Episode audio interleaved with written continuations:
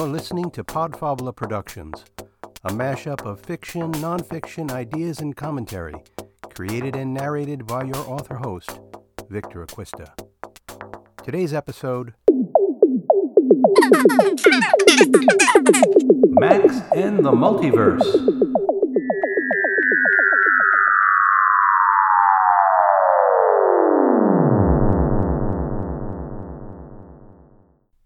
Hey everyone, thanks for listening in.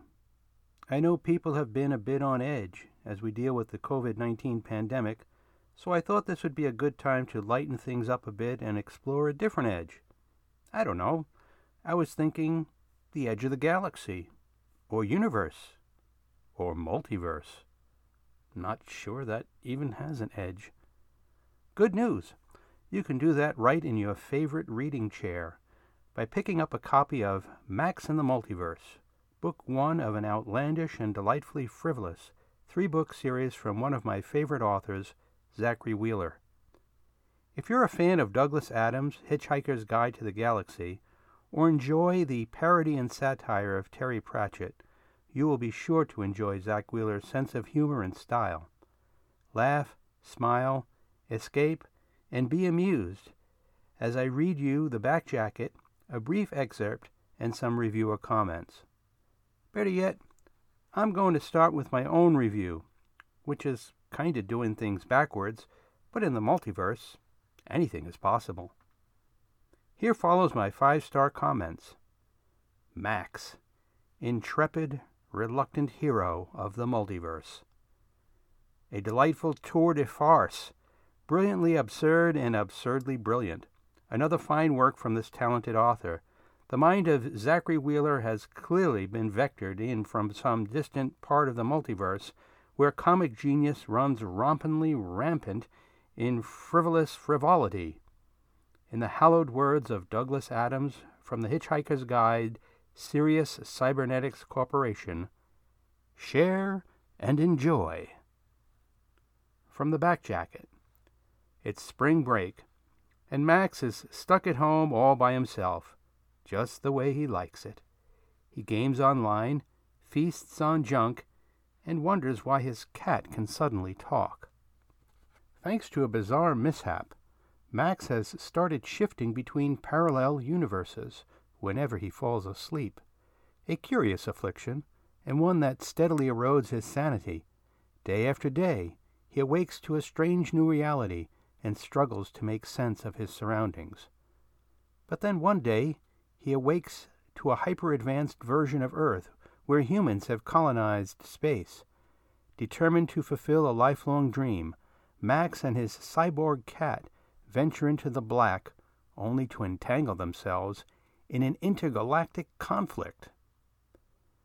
And now, here's a tantalizing taste of escapism into the World of Max and the Multiverse by Zachary by Wheeler. Zachary by Wheeler.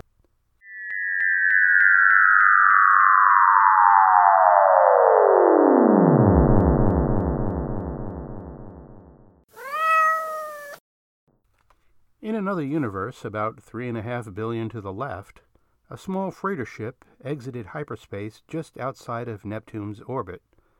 As little more than a flying dumpster, the ship wasn't winning any beauty pageants. Its clunky hull appeared more mangled than designed, leaving one to suspect that its architect loved booze and Legos. A charcoal gray exterior with numerous dents and rust stains conveyed an impressive amount of indifference. The deep blue glow of twin rear engines created a drab silhouette, like a bloated bat crossing a moonlit sky. Apart from a standard registry number engraved in white lettering, the craft carried no markings or obvious identifications of any kind, a strategic necessity for its unique occupants. An unassuming presence disguised a sophisticated collection of advanced technology, including a military grade frame, an enhanced jump drive, and several pieces of plasma based weaponry. To the average passerby, the ship read as little more than a poor drifter shuttle. After all, members of the PCDS, Precious Cargo Delivery Service, needed to guard their inconspicuousness above all else.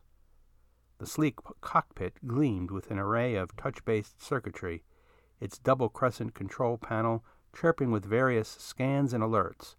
Blinking blues, pulsing purples, and glowing yellows outlined the ship's commander in the pilot's seat, a shrewd mugglewot by the name of Zoe Bricks. Most beings in the Virgo supercluster knew her by an ominous nickname, the Omen, earned for her distinct reputation as one of the most ruthless and efficient PCDS couriers to have ever lived. As dangerous as she was professional, when Zoe accepted a job, it came with an unwavering promise. If I'm not on time, you can assume I'm dead. Despite her young age, a twenty something by Earth years, she acquired immense fame through her bravery and unrivaled dependability. As a result, she often found herself entrusted with some of the most extraordinary artifacts in all of existence, current cargo included. Nothing sizable, just a small plastic box with an address and the following instructions. Handle with care. The great bag of marbles depends on it.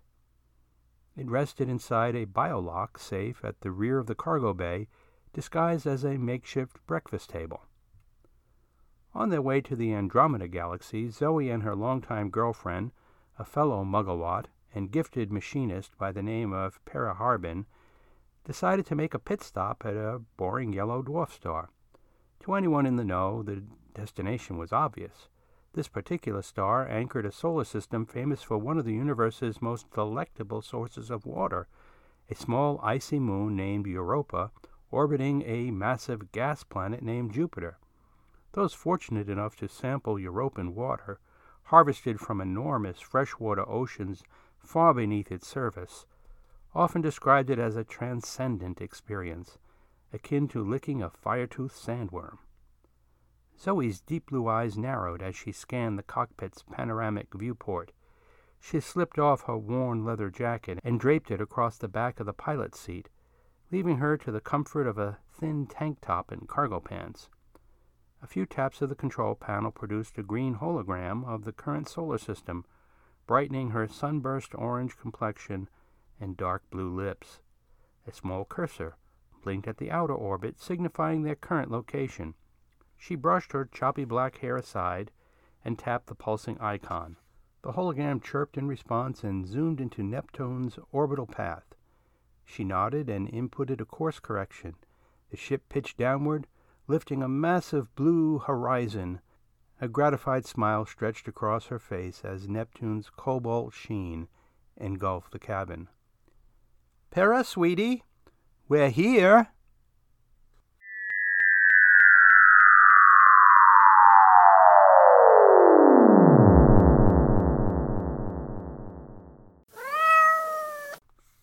I know you want to know what the secret cargo is, and what happens next, and how Max and his talking cat get all mixed up in this wild adventure. No spoilers from me. You'll have to get the book. Here's just a few comments from readers who have traveled with Max on this wild and zany adventure. Absolute mayhem. One of the finest pieces of sci fi satire I have ever read, anywhere, bar none. Sit down, strap in, shut up, and hang on.